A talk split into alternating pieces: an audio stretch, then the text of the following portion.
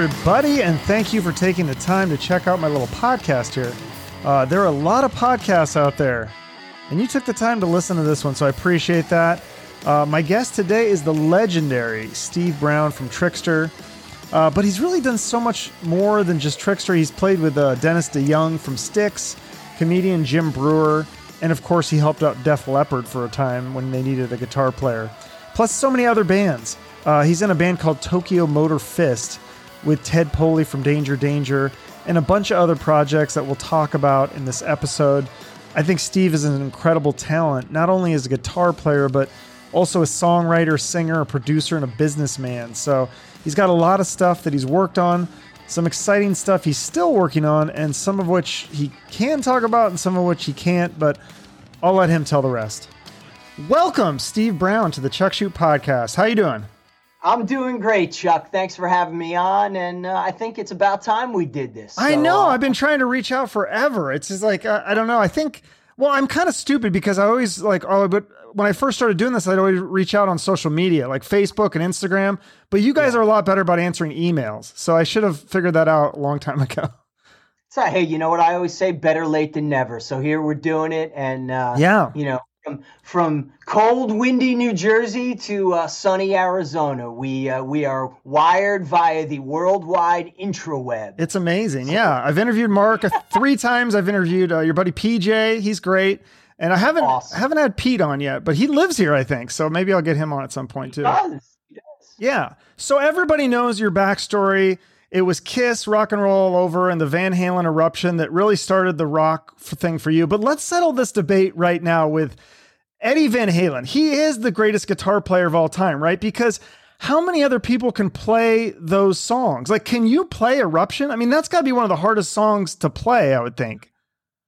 Well, I mean, of course. I mean, look, Ed Van Halen, I, I say it all the time. He is the undisputed king of rock guitar now, forever, till the end of time. You know, he's the one guy who totally revolutionized guitar, but he also revolutionized the way guitars are built. So he revolutionized not only the music end of it, but the gear end of it, you know, with his, you know, he was the guy that incorporated turning, you know, taking a Strat and a Les Paul and kind of morphing it. And then the first guy using the locking tremolos.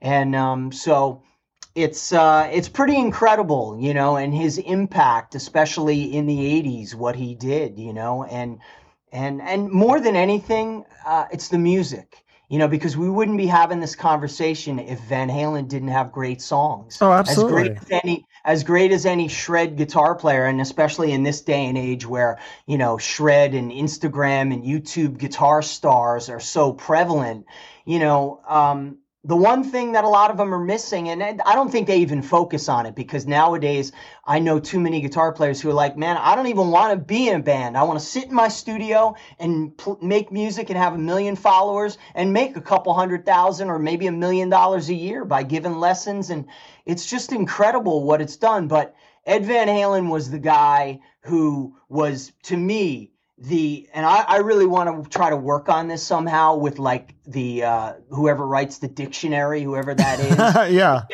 for the the the definition and I don't even know if this is in the dictionary but the quintessential the guitar hero. When you look up guitar hero in the dictionary there should be a picture of Ed Van Halen from like I'm going to say 1982 because that was my favorite year. I thought he looked the best. He was shredded. He had the frosted hair. He was just unbelievable. To me just the quintessential everything rock guitar hero. That's all you need to see, and pretty much all you need to hear, because everything that came after him was just sort of a uh, an imitation and and a and a spin on it, you know. And that's no disrespect to all the guitar players that came after him, you know, whether it be Randy Rhoads or Steve Vai, Warren DeMartini, Jakey Lee, myself, Nuno, everybody. We all wanted to be that, and and you know, yeah. how could you not? Because right. it was just everything. But you know, I think the biggest thing that gets overlooked with you know getting back to Eruption, yeah, can I play Eruption? Of course I can.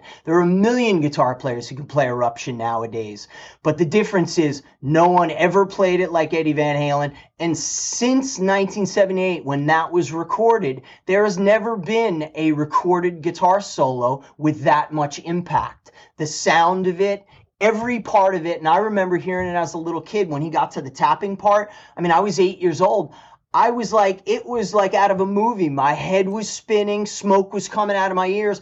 I didn't know what it was. I didn't know if it was a guitar. I didn't know if it was some keyboard. I don't know. I didn't know if it was a violin through an amplifier. It was just the most mind blowing thing. And then fast forward, you know, 40 years later, um, it still to this day sounds as incredible as mind blowing, as unearthly as it ever did. Mm-hmm. I mean, mm-hmm. it's still yeah. And I don't think I don't, I do not think, and I'll I'll I'll I'll go to my grave saying this. I don't think there'll ever be a greater recorded guitar solo ever than Eruption. Absolutely. You know, and it's just it's still and that and those records they still hold up to this day and that is the true essence of it and you know that's the thing so what i was saying is getting back to you know the the eruption and everything let's let's the guitar playing and every, all the incredible mind-blowing things and revolutionary innovative things he did. But let's just give him the most credit for those incredible songs because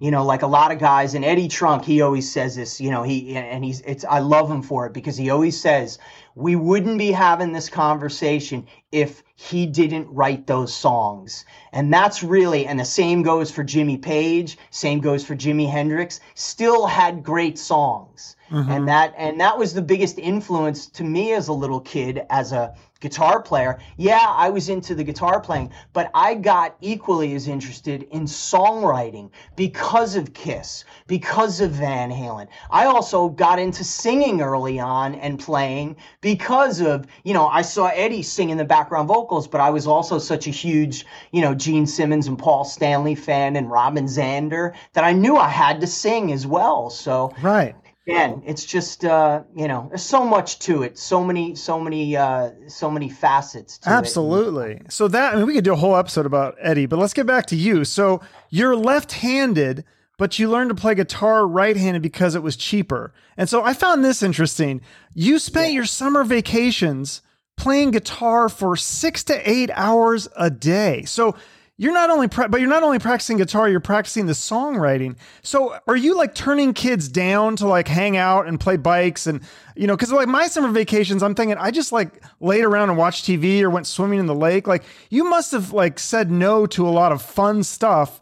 Not that playing guitar and practicing songwriting isn't fun too but i mean you must have turned down a lot of things to focus on guitar. Like you were that driven at such a young age. I was. I mean you know look I sold my soul to rock and roll when I was a little kid, man. I'm still running with the devil.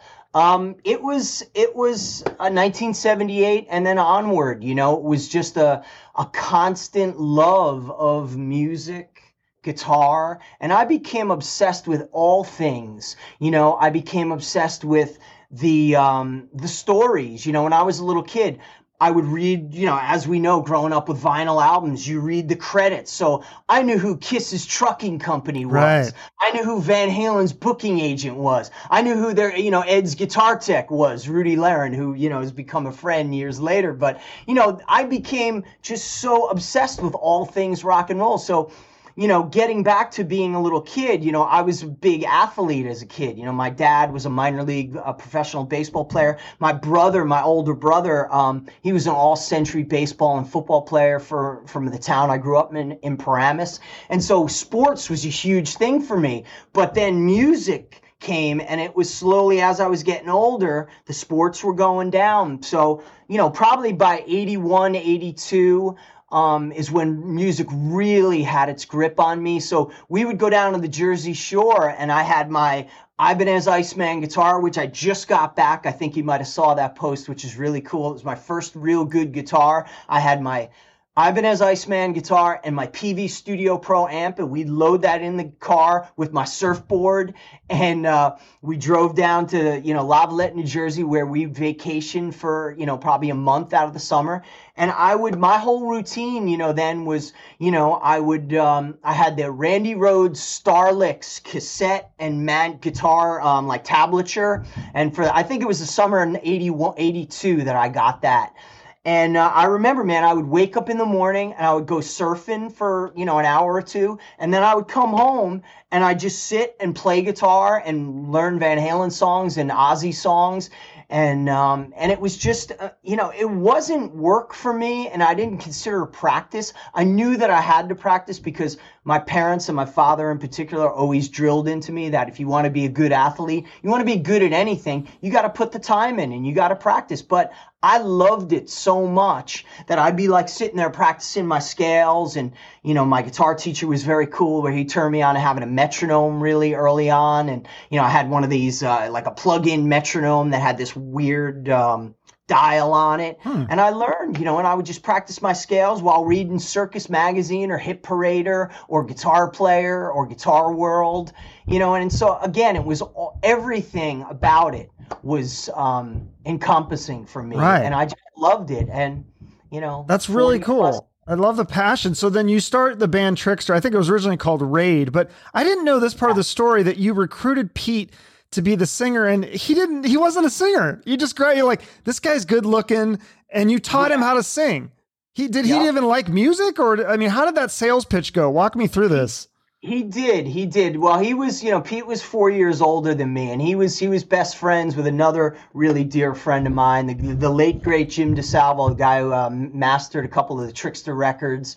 Uh, the new audio machine in human era. He passed away a couple years ago in a tra- mm. tragic accident. Not to not to be a downer, but Bean, we love you. Chuck's Chuck's sending good vibes up to you. But he was best friend with uh, Pete, and we were all friends in in Paramus, and um, and I knew Pete and I knew all the girls loved him, but I knew also through his sister that he loved Van Halen, he loved Judas Priest, and he loved Boston. So we got to talking.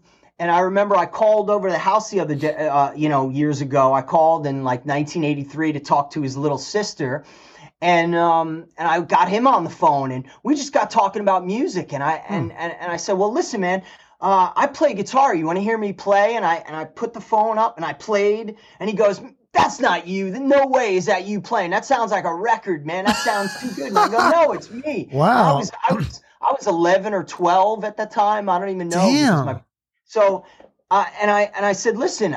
I'm I'm thinking about starting a band and I and I knew and I knew and again getting back to how I was into every part of the business. Something told me without anybody ever putting it in my head how important image was. And I knew, I mean, look at Van Halen, look at all the great bands of the 80s. Image, huge part. Go even go back. Let look, the Beatles, they made it big because they were heartthrobs first. You know what I mean? Mm-hmm. The girls went nuts for them. Stones, same thing. They all grew into these, you know, great artistic bands later on in their career. But, you know, image was so important. Led Zeppelin, the same thing, whether Alice Cooper, it's a different kind of image. But I knew somehow, intrinsically, or whatever it was, I knew how important a good looking lead singer, good looking guitar player, how important the image was. And so I knew, and I said to myself, if I can turn this guy into into a singer and sing my songs with the way he looks and the way girls go nuts over him, we're going to have a home run here. And uh, that's sort of what we did. Yeah, absolutely. it's just a matter of, you know, I would just go to him, oh man, you know, our, you know, our first one of first songs we ever, I ever wrote was a song called Mistress. And it was like a really simple, it was kind of like Making Love by Kiss. And, you know, but I played it more Van Halen style. So it was like the something like that. You're a mistress of the day and a mistress of the night. And I just said, kind of sing it like that, but maybe try to sing it like Rob Halford. And so, and, and, and that was the way we communicated, where mm. I would hmm. say, try to sing it like, you know, try to sing or do like a Def Leppard thing or do like a David mm. Lee Roth thing. And that's how he was able to kind of make sense of what I was saying instead of going, well, sing a E flat major uh, scale or sing. right. You know, it was never like that. And, you know, that's where I think a lot of bands, especially early on, we would all do that, you know, where, oh man, on the drums, you know, do the hot for teacher thing or right. on the bass, do the, you know, so this is love, you know, bass line, do do do do do do. That's kind of the way you talk instead of saying, could you play a walking D, uh, yeah. D blues scale. Well, yeah, because like that as kids. Yeah, I remember when I was a kid, I took guitar lessons, and my guitar teacher said, "He goes, most of the guys that you probably look up to don't know how to read music," and I, that kind of like surprised me, yeah. but it's probably true. Like ACDC yeah. and all those guys, they didn't. They just picked it up, and you probably played by ear mostly, right? Or you said you did use tablature a little bit, little bit, but I did, yeah. And I was lucky enough. I started out with real guitar teachers. You know, getting back to the story of me taking guitar lessons. Mhm. There was a place in Maywood, New Jersey, Musically Yours, where I took my first lessons. And that whole story about me playing lefty or righty was my mother walked me in, and the guy, we needed to rent an acoustic guitar. I didn't have a guitar at the time. The guy who was running the store, taking care of the rental departments, he said to my mother, Is he lefty or righty? And she goes, Oh, he's lefty. And the guy goes, Well, I just want you to know it'll be cheaper if he learns how to play righty. So Right. hence why I play righty. That's so cool. So it took a few years, but then eventually, yeah, you guys got signed, and then you're this big success on MTV. And then the song "Give It to Me Good" that's uh, arguably one of your biggest hits. Like it had elements of like Van Halen and Def Leppard and Kiss, but um, what what inspired like the opening, like the piano and the acoustic guitars? Because that doesn't sound like Van Halen or Kiss. No, I mean that song was kind of, uh, you know, that I, I think I've said it before, but you know that was um, that song was inspired. I think I was really going through a heavy like Tesla phase and Guns N' Roses. You know, that was I wrote that song probably in you know beginning late '88, early 1989. Okay. So I was so into, you know, to and Tesla's still one of my favorite bands. You know, Frankie Hannon and the guys yeah. a big influence on us. Um, and I love the the way they incorporated the acoustic guitars with the rock guitars, and especially the way like Frank did it. You know, to where he would have his acoustic plugged in, it would go direct, and it would also go into an amp. And he was like he was like the first guy that I know of that did that. You know, to to get that cool sound. You know that he did like on the first album, and then on uh, Heaven's uh, Heaven's Trail. You know, Mhm. the dun- I was really into that, and it was just you know, and I always wrote kind of on acoustic guitar, and you know, what's better than strumming open open G to C to E minor to D? I mean, those are magic chord progressions, and you know, it was I think it was like a combination of like Paradise City a little bit in there, you know, with the riff, Okay. and um, that was it. And Okay. it was one of the songs I, I, you know, Chuck. It took me, I'm gonna say 15 minutes to write that song, and it was one of those, you know, one of those really cool instances where a song wrote itself, and it wound up being, you know, yeah, probably my uh, most successful song to date, and um, and unique, you know, and that's the cool Yeah. thing about. It. And I think that's why I like it. Yeah. It doesn't. It, it doesn't sound like even anything on the, that record because with the pianos and the, you know, it's just kind of. It's almost like a bluesy kind of thing. It's really cool.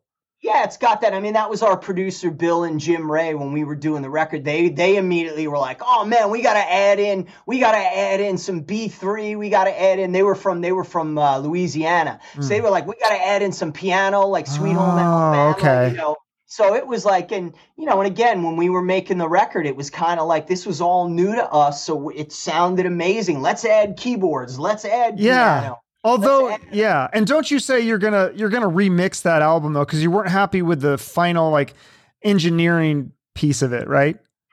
Well, look, it was it was uh, it was one of those records where we were re- pressed to get it done. We went we were over budget by you know probably forty or fifty thousand dollars, and our record company was like, "You guys got to get this done." And it was kind of we kind of had to use the the whatever engineer was available. And and look, I think any band or any artist when you make your first album, there's a lot of guys that don't like the way you know that don't like the way their first album sound. Tesla said the same thing. I think they said the same thing about their first record. Yeah. look, you know, Def Leppard with their first record, we all do that. You know, it's mm-hmm. like, look, nothing to me. I, I, I kind of, there's a part of me that hates everything I do because I'm never satisfied. And that's the, you know, you're always trying to reach for the, reach for the stars. But, you know, our record was one of those things where we had to get it done to get it out. And I'm really glad that we did and we weren't afforded, you know, to be able to remix it a couple times because if it would have came out any later than it did,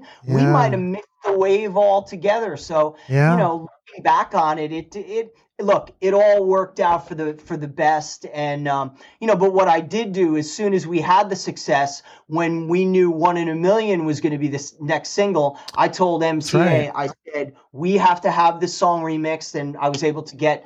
Uh, Mike Shipley from Def Leppard, you know, Phil and the Def Leppard guys, and Peter Mensch, their manager at the time, were able to get Mike Shipley to remix it. You know, Mike Shipley was Mutt Lange's engineer. He Mhm. mixed you know, hysteria. And so when we got that remixed, I went to MCA because we were really, you know, we were selling 20,000 records a week at that point. And I went to MCA, the powers that be, and I said, we got to have our record. Mike's got to remix our record. And they were like, first off, kid, slow down.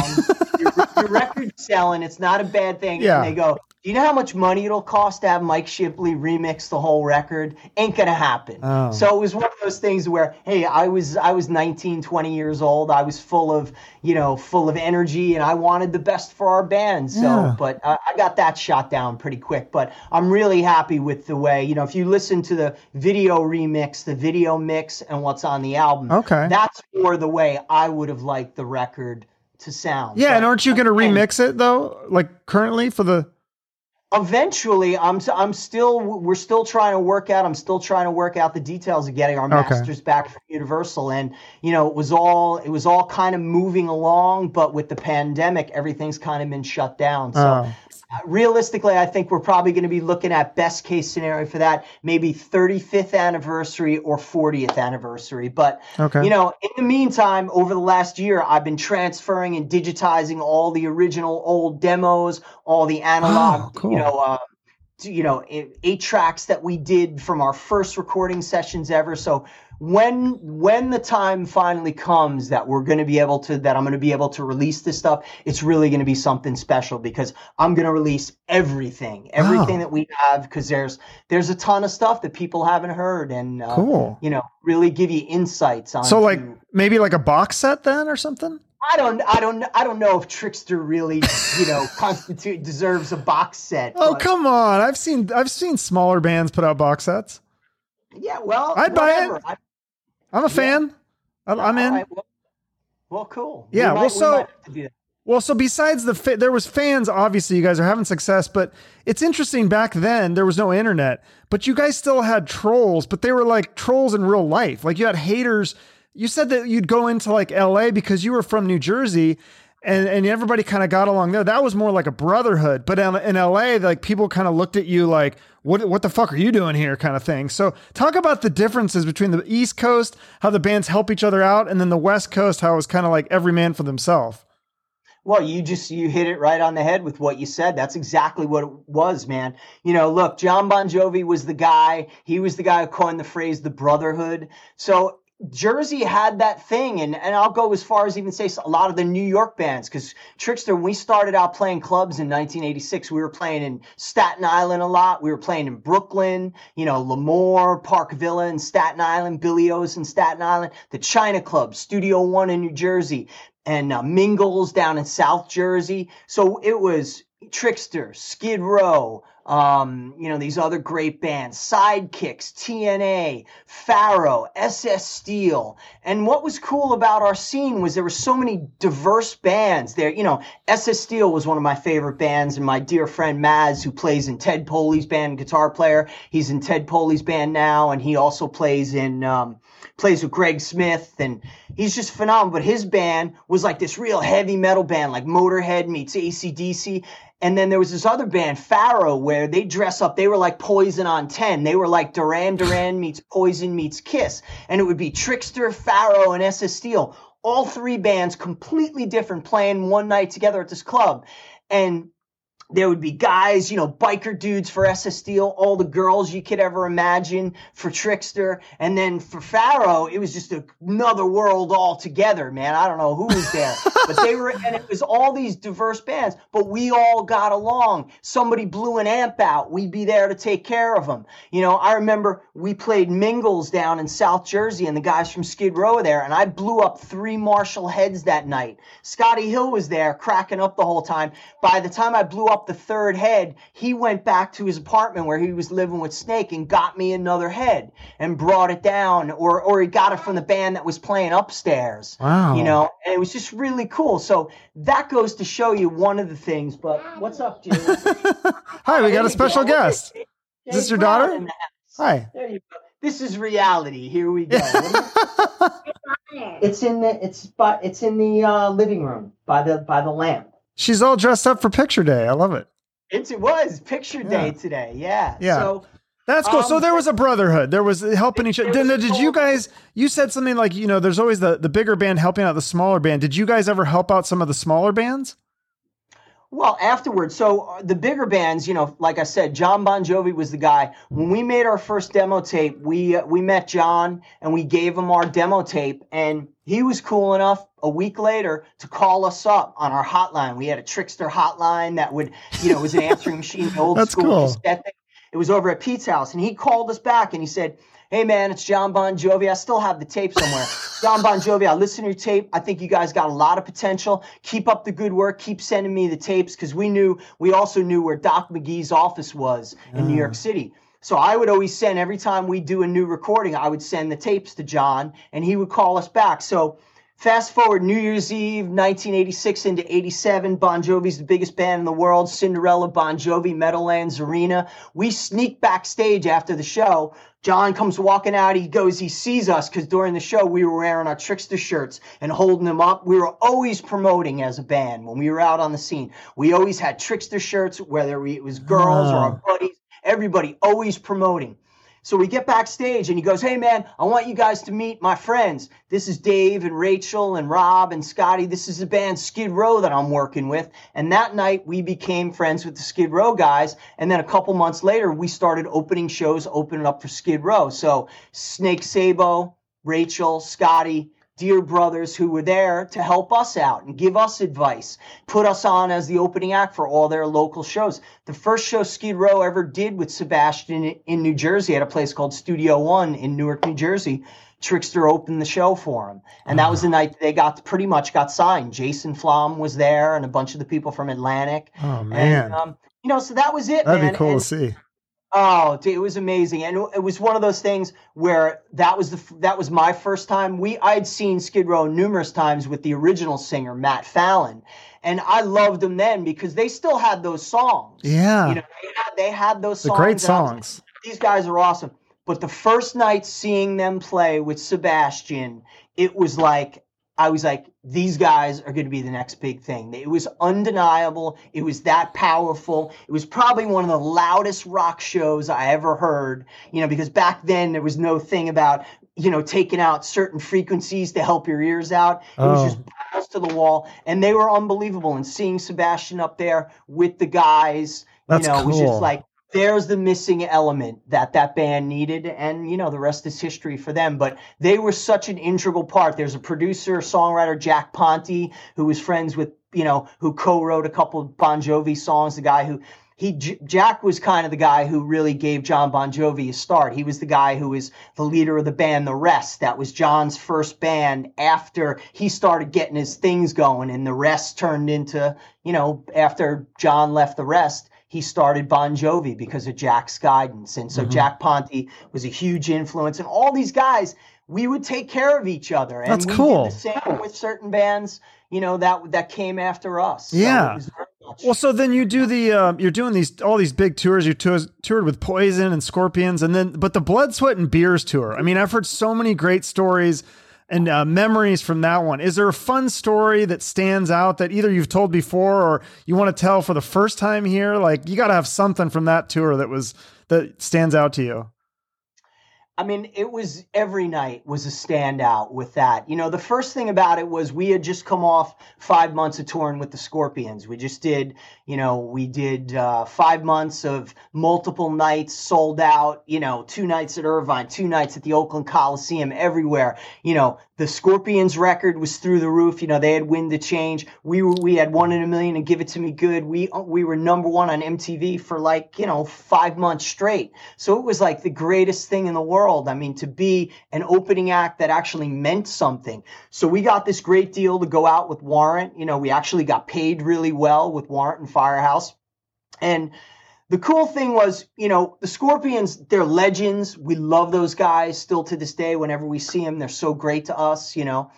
But they were much older than us. We had nothing really in common with them, you know, as far as personal and they're from Germany. When we met the Warrant and Firehouse guys, it was an immediate brotherhood. The Warrant guys just took us under their wing, you know, and, uh, and I'll tell you one thing, man, those guys taught us how to party. I've heard that, yeah. They were all they were all about it, man. They were hardcore, you know, following in the footsteps of Motley and all the, right. you know, Motley and Rad and on Poison and all the LA bands, but man but the one thing about it was we all got along so good and we would just hang out in each other's dressing rooms drinking beers before the show during the show after the show. I mean it was crazy. It was crazy. But you know one cool story. So every night and i'm sure you heard this every night after the show Janie, they would arrange, we would find out what the cool rock club or big bar in whatever town we were playing. So we would make arrangements. Janie and the Warrant guys would make arrangements and say, we would, they would call over to the club and say, Hey man, we're going to come over to your club tonight. Just give us free drinks and take care of us, you know, but, and yeah. we'll announce that we're going to come over there. So every night Janie would go, you know, towards the end of the show, he would bring Warrant and Fire. I mean, he would bring Trixter and Firehouse out. We would do Fifey Right to Party, and he'd say, "Hey, we're gonna go to so and so, you know, the Rock Bar in you know Muskegon, Michigan, or Appleton, Wisconsin, whatever place it was. We're going there afterwards. Come hang out with us. Blah blah blah." So it was a no-brainer, man. The club would be packed. We would go there, and it would usually be, you know, we'd put be in like a roped-off area, and then we'd wind up, you know, drinking and partying, signing autographs for people. And then we'd start like playing pool. So I remember it was uh, PJ and I, me and PJ, playing pool against Eric Turner and Janie, and we were playing a couple rounds of pool, and I was pretty good. Nothing, nothing like those guys. Janie, God rest his soul. That guy was a good athlete. Any sport he ever played, he was really good. He was really competitive in all huh. aspects of life. You know, music was one thing. I know, you know, what a super talent he was. But yeah. when it came to playing pool, he was really competitive. Interesting. So yeah, dude. And he was really that. good. And Eric Turner, too, man. Eric was a great pool player, too. So we're playing pool. And I remember it started getting into, you know, they started betting and it was like oh shit. Like i'm not getting into i'm like i'm not getting into this. And it was got to the point where janie was he could be a very especially after a couple tequilas he could be a very demanding individual. So we're playing pool and getting to the end. There's a couple you know i'm feeling really confident. And he goes to me steve i bet you a thousand dollars that you can't sink that next shot. And i was sweating. I'm like holy shit and I'm like, you know what? I think I had a couple tequilas in me at the time. and I'm like, I'm like, fuck it, man. I'm going for it.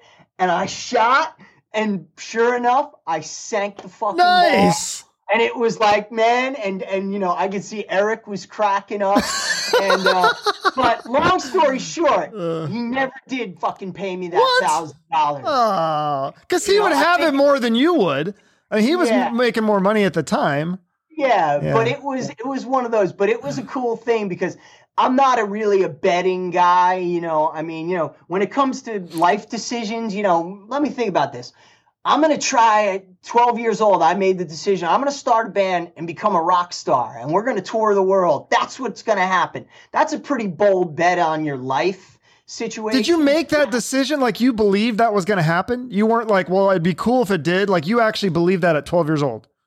Uh, well, wholeheartedly, I did, but I never thought about it that way. It was hmm. just, again, the love of everything, being in a band.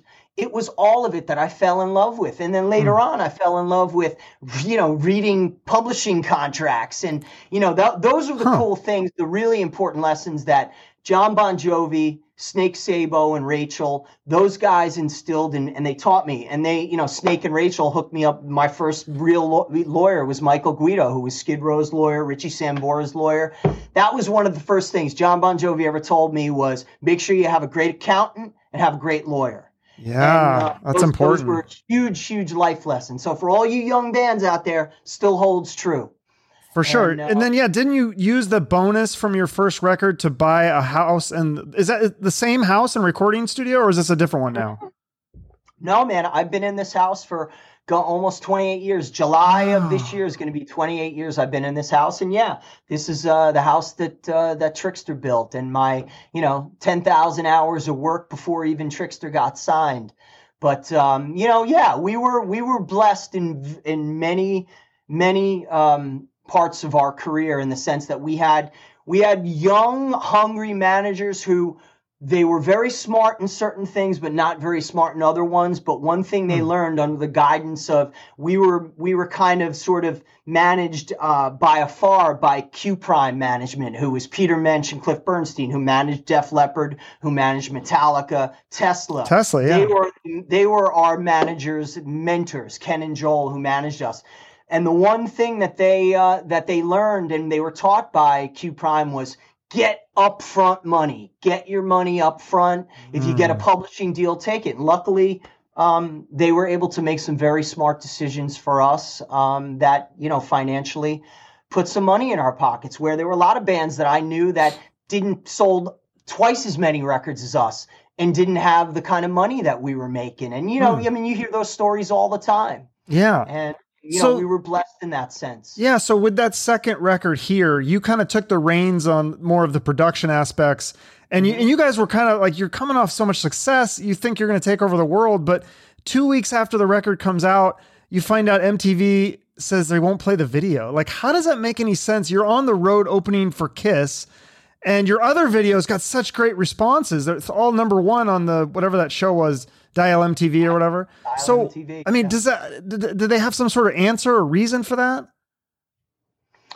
It was just the times, you know, and sadly, it was it was again part of our managers being young and I guess maybe protecting us. We mm. were living in a bubble. We had just in January of 1992, we renegotiated our record deal and we signed directly to MCA Records. We got a million dollars. We got a half a million dollar advance signing bonus, and we got a half a million dollar recording budget thrown on top of video budgets and tours, you know, whatever we needed, wow. we were going to have because of our success. Uh-huh. You know, we, we sold a lot of records on the first record, you know, probably at the time, and we, you know, we were up to like 750,000 records, close to a million around the world. So we, and that's what most big bands do. We had a great lawyer, God rest his soul, this guy Alan Mintz, who just renegotiated a huge deal for Megadeth. And so we were, Alan came in, and I was in the negotiations. It was probably one of the coolest days of my life mm. where I was in with my manager, Joel, Alan Mintz, all the powers that be at MCA Records, the business affairs. And it was a very unique situation. And they wanted me there because they want, they liked me. We had a great relationship with a lot of the, the promotion people at MCA and the business affairs. They liked us. And I think they liked the East Coast, you know, the ballsy. Was it? Yeah. Well, I'm picturing like Shark Tank. Was it kind of like Shark Tank? Like, I was a little like that, but really, you know, I mean, you got to see. Well, our management company, they were named Shark Entertainment. So I wasn't in the Shark Tank. I was yeah. one of the sharks. Yeah. And so we uh, negotiated this great deal. And again, we were coming off 13 months of touring, living the rock and roll fantasy. Yeah. And I think if you ask any band who comes off a successful record, you never think it's going to end. Mm. You think it's on, and especially we just signed a million dollar deal. And that day after I signed the deal, I went up to Eddie Van Halen's house. I went up to 5150 and I was playing all of his guitars. And it was like the craziest day of my life in a sense. And I remember the next day calling my parents back home in New Jersey and they asked, "How how was your day?" My mother, I think she goes, "Oh, Steve, so how's California? How did everything go yesterday?" I said, "Mom, if I told you, you wouldn't believe me. You wouldn't believe the day I had, you know." So fast forward, we we start working on the Hero record. We had all the songs demoed. We did everything on the road. We made what I think I wrote the best, one of the best records, the best songs of my career. I it agree big leap forward. You know the record. Anybody that knows that record, it is a huge leap forward. And it was very much, I want to be taken seriously. Mm-hmm. I want to show everybody that Trixter is just not this kiddie band. We're not the metal edge poster pinup band that you think we are. We're a real, we're not a manufactured rock and roll, you know, sort of, uh, Tiger Beat thing. We're a real rock and roll band. And that record was that. I brought in Jimbo Barton, who did Queensryche and Rush, to co produce it with me. And we made a phenomenal record. But without even knowing it, the music scene had completely changed around us. And we were kind of oblivious to the fact. You know, not like it would have mattered because I don't think any band of that genre, if you would have made Sergeant Pepper, I don't think it would have made a difference. Yeah. You know, Warrant made a phenomenal record when they made Doggy Doggy Dog. Dog, yeah.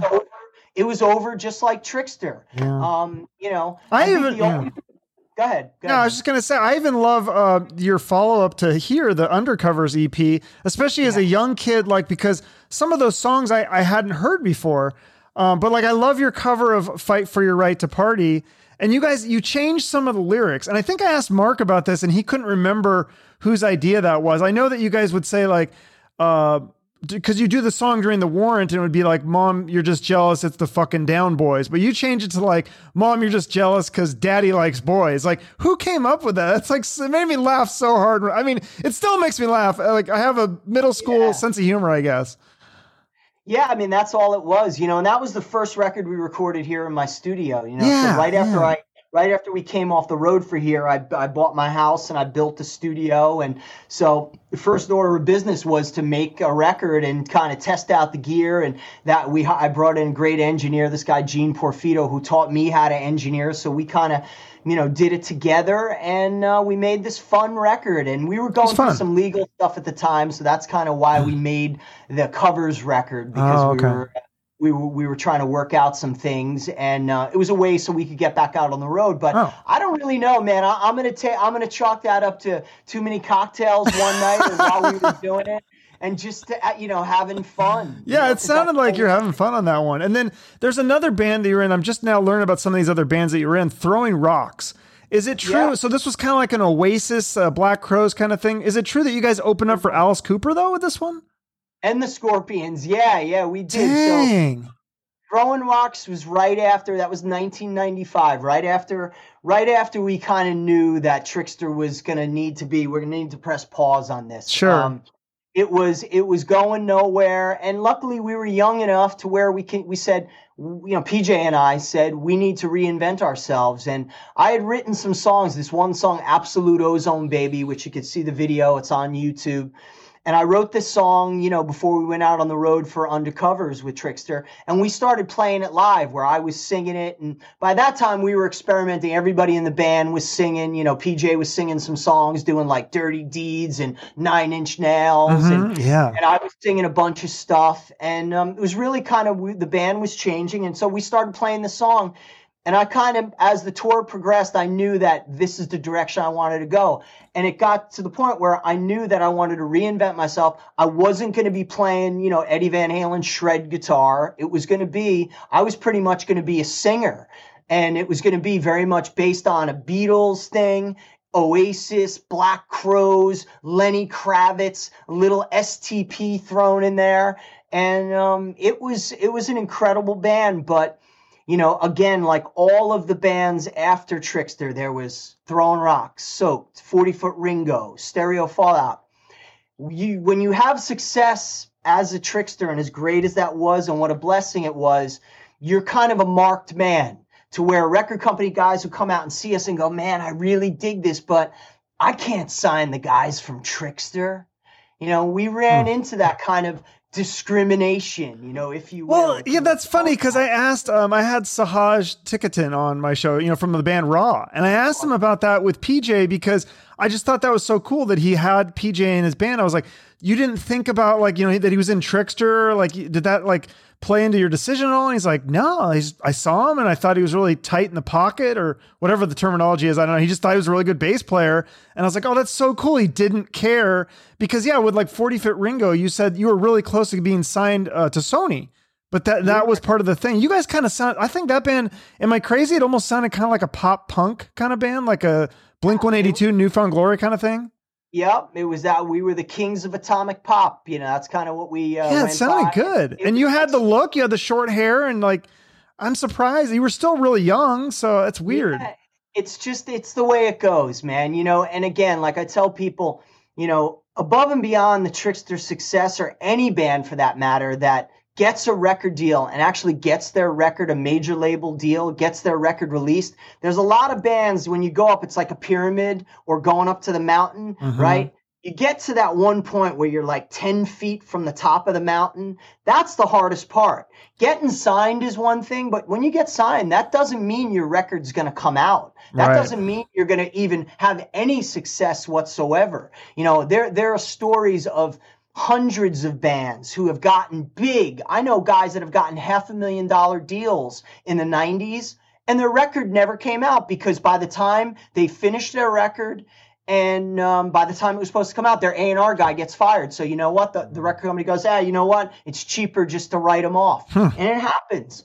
Wow, so, it's you know, look, man, we, we were, PJ and I with these bands, we basically gave it to these guys on a silver platter. Like, you know, Soaked was another one where we came very close. The guy, Michael Kaplan, who signed Firehouse, was so close to signing us and tried to push it through. He loved it. But again, it just was one of those things where it was, it just didn't register. And, you know, I mean, that, that instance, it wasn't directly told to me that it was because of the Trixter thing, but Mhm.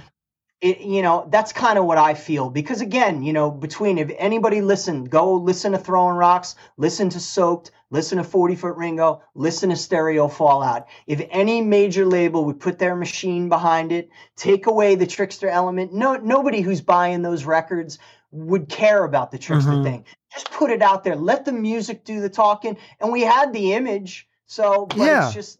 Are you gonna- be. Did I hear you're going to release the uh, 40 foot Ringo CD eventually? Well, Forty Foot Ringo's been out. That you know we The whole thing? Yeah, Yeah. that's that's out. It's on it's on all the streaming services. The CD's been out. I mean, we we wound up getting a good overseas deal with that Okay. and, a, and a good Japanese deal. Um, that's been out for years. Uh, funny thing, it's called. But uh, I'm I'm in the process of fixing up and mixing and remixing all the Throwing Rock stuff. That's Mm. going to come out Okay. first.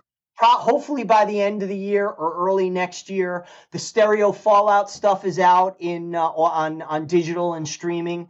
That that's phenomenal. That's one of the greatest things I've ever done. And um, you know, but again, it is it's the journey that you go on in this business. And you know, look, the one thing that I always say is you have to get up to the plate and take a swing, and that's you could say whatever you want about me or PJ, the both of us together. The one thing we've always done, we have no fear. We go out there and we get up. We, you know, we take all the. You could throw the tomatoes, but at the end of the day, we get up to the batter's box. Yeah. We take a swing, and we've always taken a swing with high quality music No. and a high quality band, and you, you know, and that's that's at the end of the day, that's what I'm proud of because the music is what's going to live on forever. For sure, yeah. And so, I mean, you just kept persevering. You're playing in all these bands. There's a couple uh, Trixter albums released later, but then Def Leppard, they give you a call and, and you join Def Leppard for a little bit.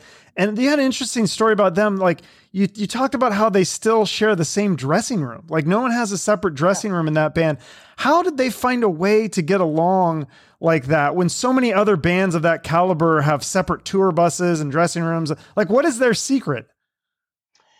I think, well, first and foremost, it's the way they were brought up. You know, they all came, came from, you know, good families, working class families in the hmm. UK and Sheffield, and, you know, Phil's from London. And they come, they're just great people, you know, besides being such incredible rock stars and the music they've written and the songs.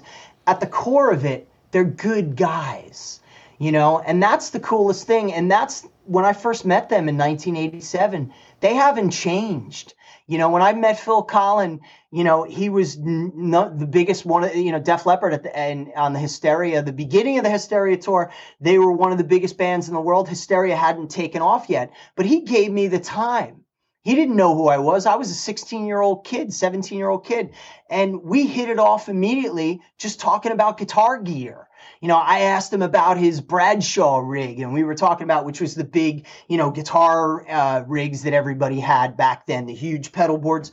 And then, you know, a year later, when Pour Some Sugar on Me took off and Hysteria became the massive success that it was, they were all still those same guys and we would be backstage with them and they'd come off stage and you know instead of getting in fancy clothes and you know dressing like you know dressing like they were on stage you know there'd be joe elliott in a ripped shirt and sweatpants you know, drinking a glass of wine. Same thing he does now, you know, where he's got his robe on and his feet. He still has those slippers with the animals that, you know, that I think in, that's in the Pour Some Sugar on Me video. But that's the core of it, Yeah. you know, and they're all the same way. Viv, Rick, Sav, Phil, Joe, and they just they're so cool. And you know, for me, the coolest thing was how they brought me in when I came in to fill in for Vivian was I was an equal member of the band as far as I didn't travel with the crew. I didn't have a separate dressing room. The only thing I didn't have with those guys, I didn't have my own wardrobe case. It was a little bit of a pain in the ass. So I had my I was dragging this suitcase around that had my like, you know, my my my stage clothes and my luggage. Finally the wardrobe girl Tish goes, "Steve, let me take your stuff and I'll put it in I'll put it in I guess uh, I'll put it in Phil's wardrobe case." So at least I didn't have Oh. to carry my smelly clothes everywhere. But um Wow. again, man, one of the few bands, and believe me, I've been around a lot of the biggest and the best in the biz, and there's very few of the big bands of that level that all share, all five guys still share the same dressing room. And it's hmm. just a testament to who they are as people, because they all still genuinely get along fabulous. You That's know, awesome. telling jokes and we- and they they have a, they all have a great sense sense of humor, and I think they really love me because of my youthful you know humor and some of the jokes. It's always you know like Rick Allen would say, "Oh, it's nice to hear some different jokes once in a while." you know, Yeah, so you're touring with them and Kiss, and uh, you had toured with Kiss obviously before Trixter opened up for them. Is that the first time you saw them since you had opened for them, or you stayed in contact with Gene and Paul? Always oh you know from the first reunion tour we were always you know pj and i always backstage every tour they ever did we were Really? always good tommy thayer is a dear friend. Eric singer's like a brother. You know funny story when we were on tour with kiss and, and on the revenge tour you know gene would always go hey listen you guys should get eric singer in your band. You know he's got the hype thing. He looks good. Uh, he's a lot better than your drummer. You know and he'd go he'd go but the one thing is i get 10% you know gene always He's you know, trying to always- do some sort of deal or something. yeah, totally, man. He's always busting balls, but um, yeah, it was we were always friends with them and always, you know, there. And and again, you know, Paul and Gene knew about Forty Foot Ringo, you know, because again, Right. I was always anywhere I'd go, I was always selling myself, so I was I was always giving the CDs to everybody. Tommy Thayer really loved Forty Foot Ringo, and um, you know, so long story short, the coolest thing about so the Kiss Def Leppard tour of 2014, you know, I got called, you know, Steve, we want you to come out. You're going to start doing sound checks, rehearsing with the band. So one of my first, I think it was the second sound check that I did. It was up in, um, it was up in where the where was it? Where was it? Um, Saratoga, Saratoga, New York. Um, we're doing sound check, and you know I'm getting my inners in, and we do Hysteria. And I think that day we did Hysteria, Let It Go, couple tunes, Rocket. And we get in, I get my inners on, you know, I'm doing my thing, getting into the groove, playing Hysteria. And I look back, I look over my right shoulder, and there's Paul Stanley and Eric Singer. They're sitting there. I remember Paul looking at me, you know, because they were so happy that I was out there. And, you know, I'd known those guys for, you know, 20 plus years at that point. And I just remember sitting there and seeing Paul's face, you know, and he's kind of going, Like a proud dad. Yeah, sort of. I don't know about that, or just going, look at you, motherfucker. You're playing with Def Leppard now. But Super you cool. know, they were just so cool. And then afterwards, you know, so it was really wild to be sitting there, and I'm like, holy shit, here I am on stage playing Hysteria with Def Leppard, and Paul Stanley is watching me. You know, it was like it was just That's insane. Yeah. yeah, and then man, one, one of those, you know, rock and roll fantasy moments. For me. sure, there's so many of those that you have, and then you got to you played with Jim Breuer, the comedian, which who, I don't know if people know that he does music, but he he's such a good um, impersonator. He can sound like I feel like he could step in for Brian Johnson, and nobody would know the difference. Like he's that good of a impersonator. He's phenomenal. He has a great, great rock and roll voice. I don't know if Yeah. you ever heard his solo record. Oh, yeah. that he- Jim Yeah. Breuer. It's a really It's incredible good. record. You know, Rob, Rob Caggiano did it with him. Jay Ruston mixed it. It's a phenomenal record. Mhm. And I told him right from the get go, I'm like, dude, once we get this comedy thing down and what we're doing with you, I want to make a record with you because you're that fucking good. And not only can he sing like Brian Johnson, but he can do the he talks like them and he does his Im- Yeah, oh, yeah. every DC guy. And so, yeah, Jim. Is he like really that, cool- like behind the scenes? Is he doing the voices and shit and just cracking you up, or is it only when the mic's on? Yeah, I mean, Jim's a great guy. He's a mm. family guy, loves his family. He's the nicest guy in the world, but he's also very funny. And Yeah. it was great for PJ and I because we are both frustrated comedians. So we would be riffing with him. You know, I mean, I don't know if you ever heard, but in for my book, you know, PJ Farley does probably one of the best Gene Simmons impressions What? ever. Oh, I've never heard this. Dude, dude, hands down, you got to hear it. He does it, especially early in the morning. You know, when your voice is a little Yeah. thick. But man, his is his is probably the best I've ever heard. I'll have to So have him back on. We would be doing jokes all the time, man, and it was just so fun. So we put together this thing, and we were doing this residency at the Paramount, and Jim was great to work with. We did we wound up doing probably you know a year's worth of work with him, and uh, you know to be continued. You know, Hmm. Okay. we'll see what happens when uh, when live shows get back to normal. And you might do a record with him and play on the record as well. I would love to. You know, it's just a matter of you know, look, he's the boss, so Okay. Up to him. If he calls me up and says, "Hey, Steve, with bro- wait, I want to make an ACDC type record. We're gonna do it." You know, I don't know what Fun. that accent was, but uh, you know, he's so much fun, and all Yeah. of his friends, and you know, just again, it was just a, a new. I'm always at this point in my career, uh, Chuck. I'm always looking for new avenues and new challenges. Mhm. You know, there's so much that I've done, but there's also so much I haven't done. So that's the Yeah. key. And that's what I do with making records nowadays. It's like I think about what haven't I done. So the new Tokyo Motor Fist record. Yeah, I was just going to ask you about that. Yeah. Okay, so that's a perfect example. The title track, Lions on it. That's the boldest, most, you know, adventurous song I ever wrote in my life. I wrote it on piano. I played all the keyboards on it. I had my friend Michael Hunter play violin, real string sections. Very much influenced by my pal Dennis DeYoung. Queen, you know, little Def Leppard thrown in there. More chords than I ever could imagine putting in one song. That's something I never wrote, let's say, my Bohemian Rhapsody. Mhm. Not to say that Lions is like Bohemian Rhapsody, but it's a very adventurous song. With that, I was very lucky to get my other good friend who I sometimes play with, the great Dennis DeYoung, who used to be in Styx Yeah. he played the keyboard solo on it.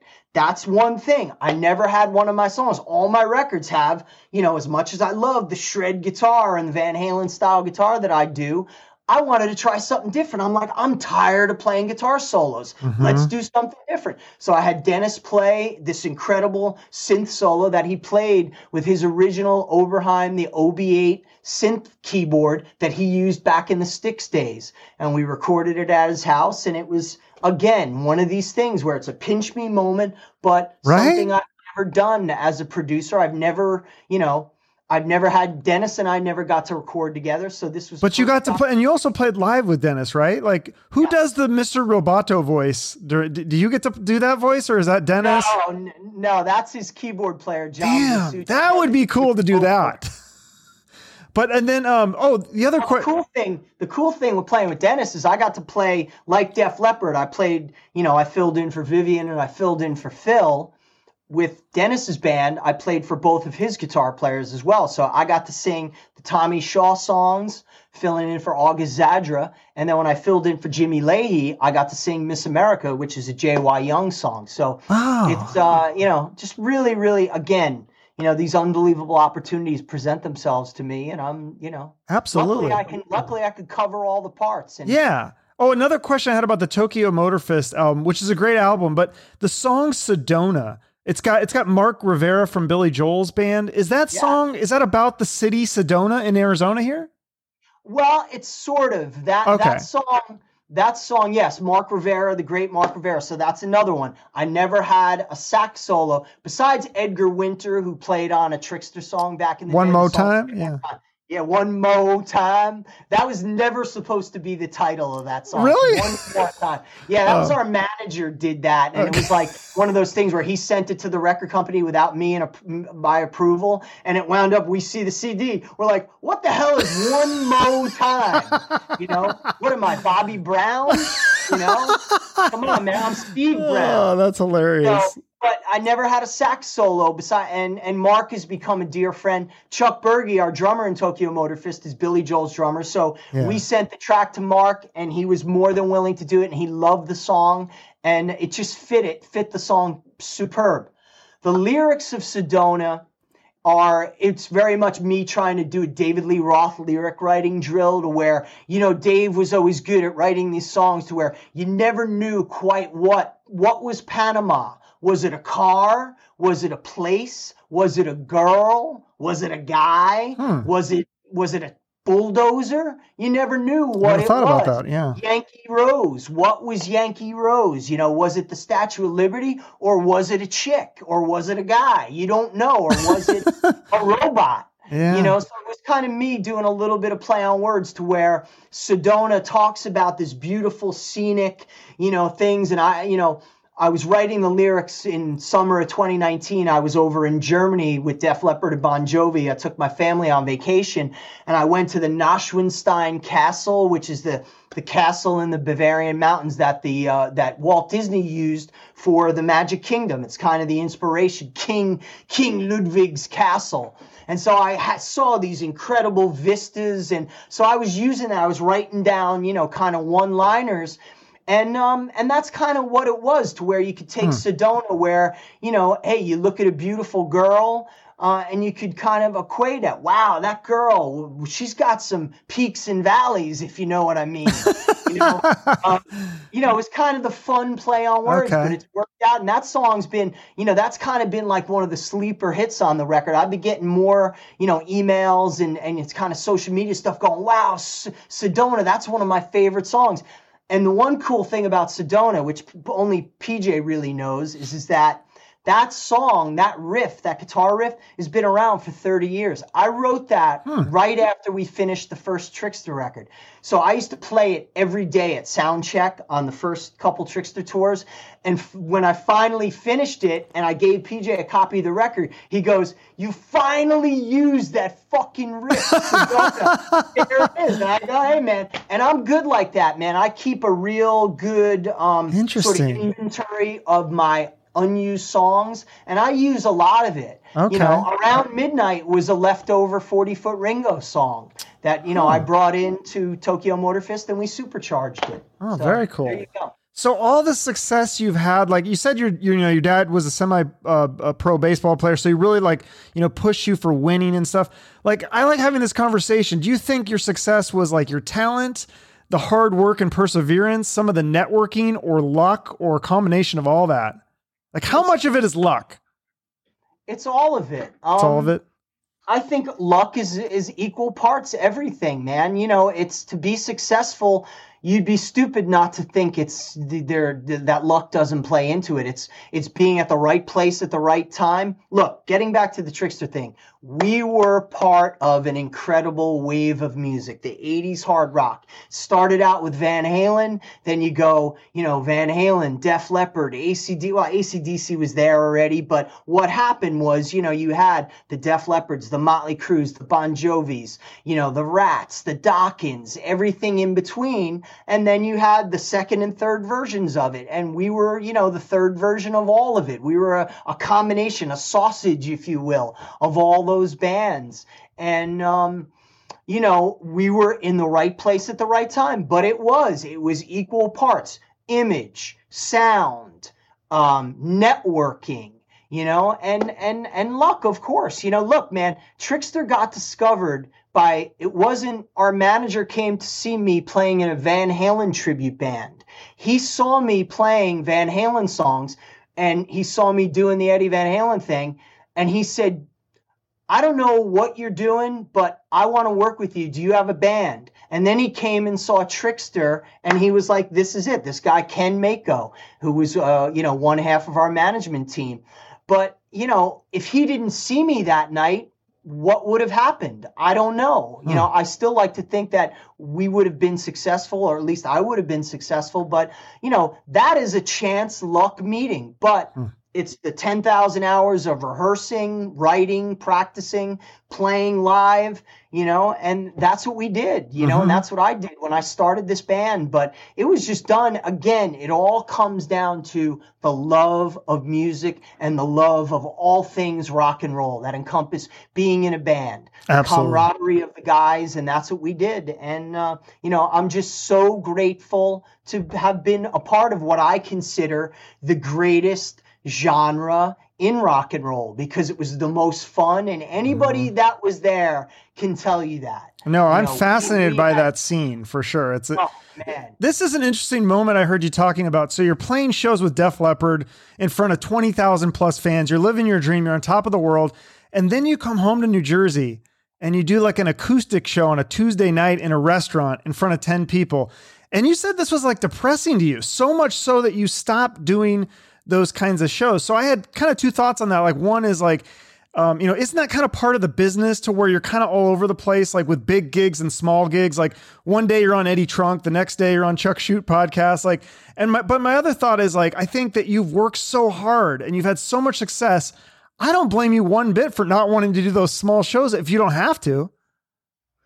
Yeah, you know, look, it was uh, I, I did the New Jersey cover scene for, and I still do play gigs once in a while, but that was one of those moments where I had to make a decision of uh, that I want to get out of playing bars, and it was just, you know, look, I, I don't I don't know too many people, man. When you get done, you know, playing in front of 20, 30,000 people uh, with one of the biggest rock bands in the world, and you're playing arenas and stadiums. Um, and then you come home and you play a Tuesday night acoustic gig. And look, I am so grateful that I have made a living for more than 35 years as a professional musician. I've never had to work a day job. I'm blessed a hundred Yeah. times over, a million times over. But it just gets to a point where, you know, you're playing and you got to ask yourself, there's got to be a better way. And so I've always been one of these type of guys that makes things happen. I don't sit around and, and wait for other people to make things happen for me. I make things happen for myself and for my family. So it was a matter of reinventing and saying, I'm not going to do this and I'm just going to focus on this. I'm going to focus on producing and doing, you know, staying in my studio. And that's what I did. And, you know, now I, you know, luckily, again, I can pick and choose what I want to do. Money doesn't dictate um, what I do. Even though the money is nice, if I want to make another Tokyo Motor Fist record, I'll make it. If I don't feel like doing it, I won't. You know, I don't have to do anything, and that's a very powerful thing.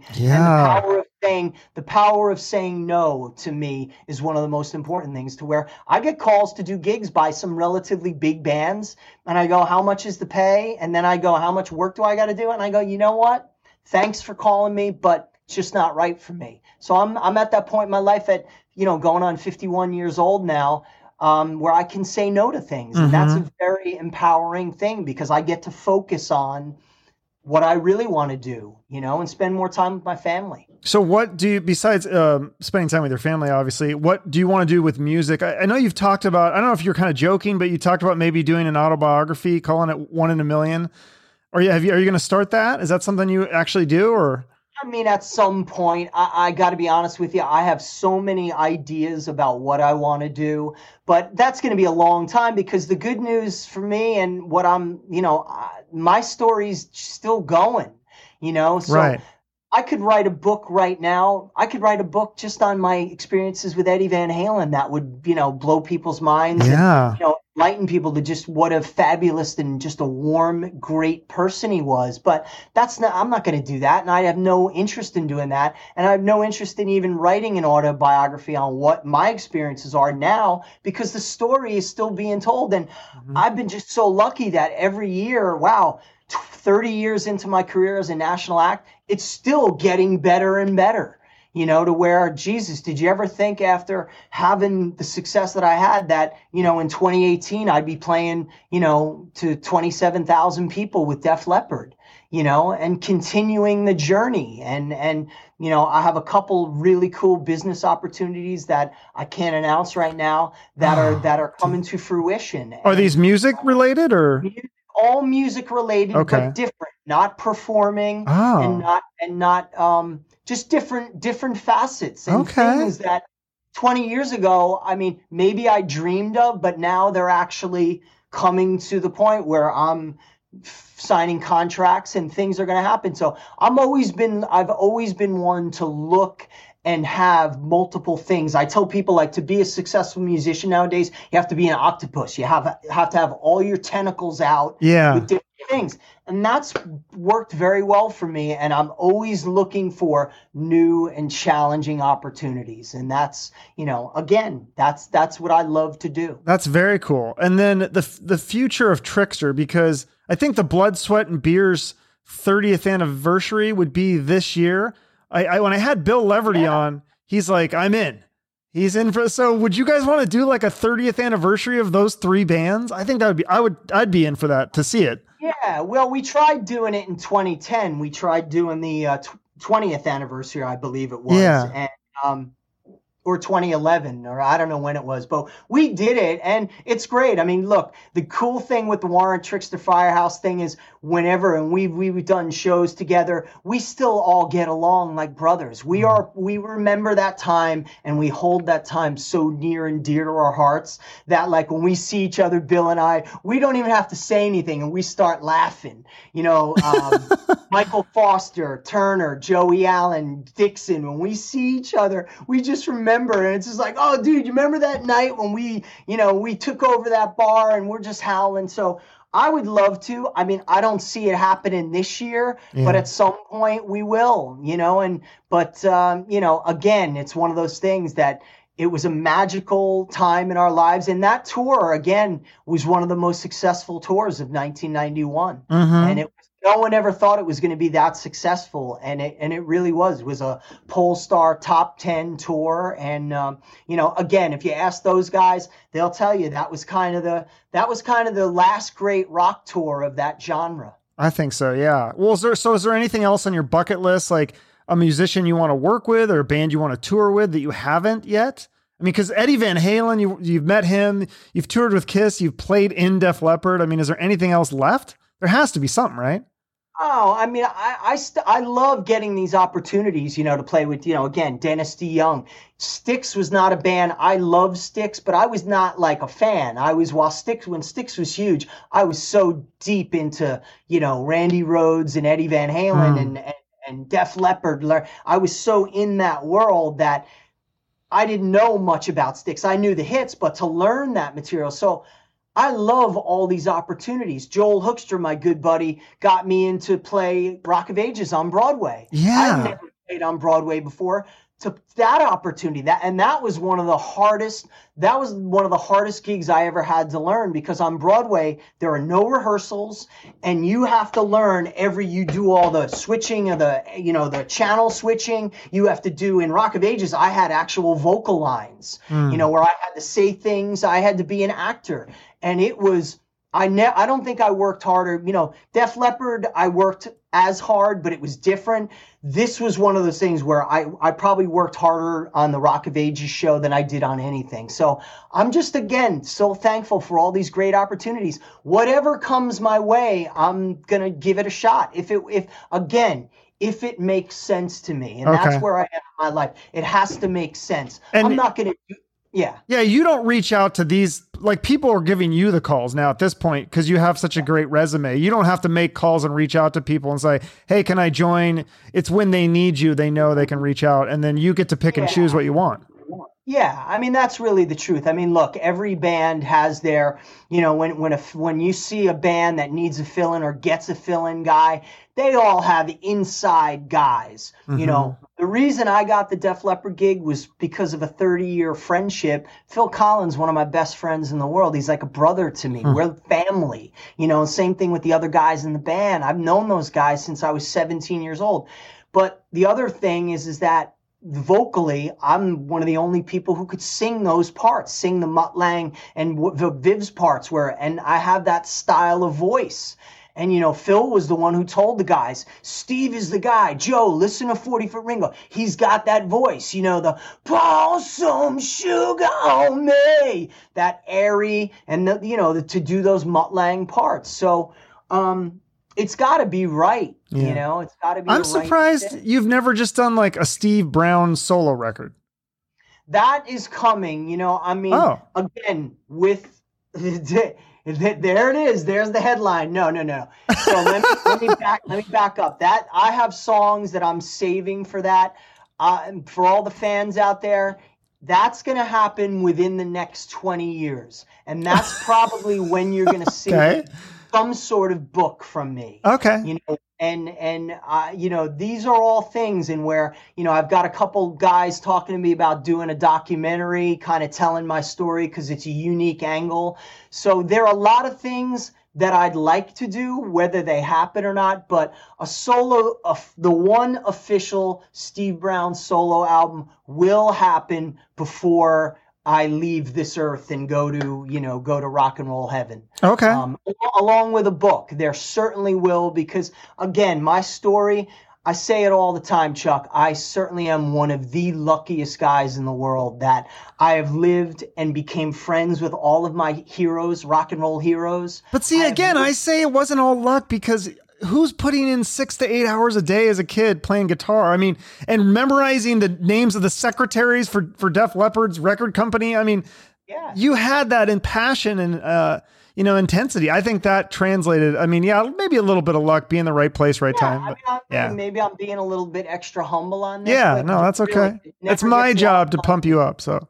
Yeah. So, well, thank you, thank you for that, man. Yeah. But uh, I just enjoy what I do. So, but again, all of these things are mammoth undertakings because anything I do in the studio, I just can't bang something out. You know, there Mm-hmm. are certain bands and certain artists that I know. Let's just say that put out multiple albums a year. And like you know, you you know who they are. You know, they're in. oh the yeah, band, they're in like 10 different bands. Yeah. 10 different bands and a record out every three months and it's like you know and, look i don't I, I like everybody do whatever works for you it won't work for me Yeah. i put too much into what i do i put everything i have into making a record and so um, when I do finally do the first official Steve Brown solo record, it's first off, it's going to be very unique. It's gonna, it's gonna have every style of music that I like. It's going to have the hard rock that we that I'm is my signature, Mhm. but it's also going to have a lot of different things. I've already started planning Cool. it, but don't hold your breath. For Okay. It. Well, that's exciting. Will you at least tour with like Eric Martin? Or you because you guys came here once and I saw you and it was like it was awesome. You did uh, Mr. Big, you did Trixter songs. It was great. Will you be doing that again?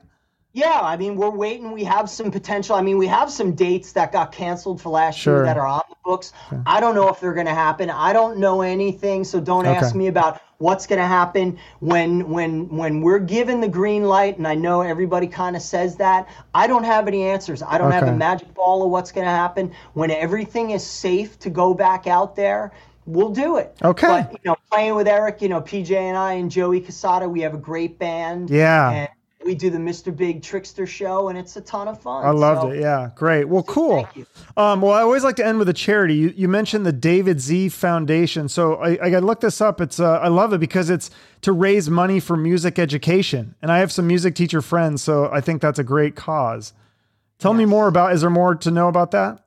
Well, uh, if you if you know anything about David Z, David Z was my bandmate, my brother in the in the '80s band that I play in Rubix Kube, and David was in Yeah. Trans Siberian Orchestra. He was in ZO2, and he was in the band Adrenaline Mob. And sadly, he was killed a few years back in a tragic car um, car wreck. Um, truck accident, which was all over the news, and I don't really want to get into that. But um, his family and and a bunch of people, they we started this uh, foundation that David was such a music lover and music education lover and believer and we all know how music education has been taken away in a lot of schools and a lot of uh, curriculums. And so this was um, something that we all and especially david's family felt would be uh, his his wishes as far as having a foundation so this gives a scholarship every year to a, to a deserving kid, a deserving musician who wants to follow uh, a musical path and learning Love all it. the uh, facets of it. And uh, and again, for just such a great, uh, incredible person, David Z was one of the most unique and incredible, nicest, talented. Um, extraordinary people I've ever met in my life. And I was just honored to play, you know, play in a band with him for the better part of five or six years. And uh, one of the few guys that actually taught me a lot. and I owe a lot to him, and I miss him every day, and all of us in Rubix Kube, and you know, PJ has fi- taken his slot in Rubix Kube, and you know, all of our friends that have played with him, Jeff Scott Soto, um, the ZO2 band, Paulie Z, and Joey Cassata. Um, it's just the, the list goes on. You ask anybody about David Z, they will tell you that he was one of the most incredible musicians and most of all people on earth.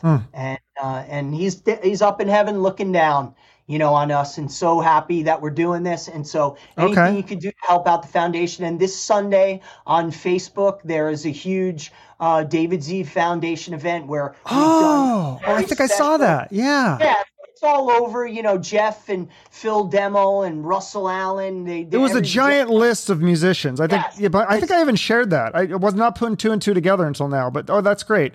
So That's people, what it is. Okay. So go through it. You know, Steve Stevens, Eric Singer. It's just the Yeah. list goes on and on. But really, one of a kind, unique things. And I did. Joey Cassata was up here doing drum tracks in the studio. He's got a great collaboration that he's doing with Mark Mendoza from Twisted Sister and um, a couple other guys. And there's some really incredible things. So Cool. everybody out there, donate what you can, and uh, and then also anything if you got a little bit extra, help out our crew guys out there. You know, our our, our guys that are in the, the business. You know, Mm. our, our guitar techs and you know sound guys. It's this business, our entertainment business and the touring business has been really taken to its knees. So Yeah. anything extra, anything counts. Fifty cents, a dollar, anything you can do to help us out. The David Z Foundation and for the crew, you know, there's ton, there's a bunch of different sites. I think Crew Lives Matter. I think that's one of them. I don't, I Okay. don't even really. I'll find one and put that in the notes. And then, um, yeah. So for your website, though, I was like trying to go on the Trixter website today. Is that down right now, or Yeah, it's, it's kind of down because Okay. Trixter, you know, we're kind of down at the Okay. moment. You know, uh, if you know what I mean. But you know, hiatus then, or again, yeah, yeah, yeah. Let's let let's be nice about it Okay. on this one. We'll Okay. be nice about it. Um, I have nothing bad to say about anybody. Yeah. So. Uh, yeah, so Trixter, but Steve Brown rocks. I mean, Okay. I don't really do much of a website. You know, Instagram, Steve Brown rocks, Twitter. You know, PJ's around. We got the Trixter Facebook, which we handle. Okay. The Trixter Twitter. So that's it. And you know, everybody out there, and Chuck, you especially, thanks for doing all you Oh. do to keep everybody during this pandemic entertained. And I Yeah. hope hope you guys get some insight, and I hope you uh, get a lot of laughs out of this. yeah, uh, this was a lot of fun. I appreciate it. Thank you so much for doing this, Steve. Got it, man. All right, take it take it easy. See you later. Thanks, brother. Talk to you soon. So it's episodes like this where I just feel like a kid in a candy store, hearing stories about Eddie Van Halen, Def Leppard, and Trixter, playing pool with Warrant. I mean, just really fun times and great stuff from Steve Brown. Go check out his website, stevebrownrocks.com. Follow him on social media. Follow me on social media if you're not already. And also make sure to subscribe to the podcast via YouTube. Because even if you listen somewhere else, I'm working on some great short video clips and video content stuff that'll be hopefully a lot of fun to watch. Uh, so thank you so much for listening. The show only grows when you share it, so I greatly appreciate it when you do share it. People like uh, Grant, Angela, Michael, and Jason, you guys share it so much, and I really appreciate that. Uh, the more the show grows, the more time and energy I can focus on it. I have big plans for this show, but I can't get there without your help, so thank you. I hope you all have a great day. And remember, with whatever you do, you got to be like Steve Brown and shoot for the moon.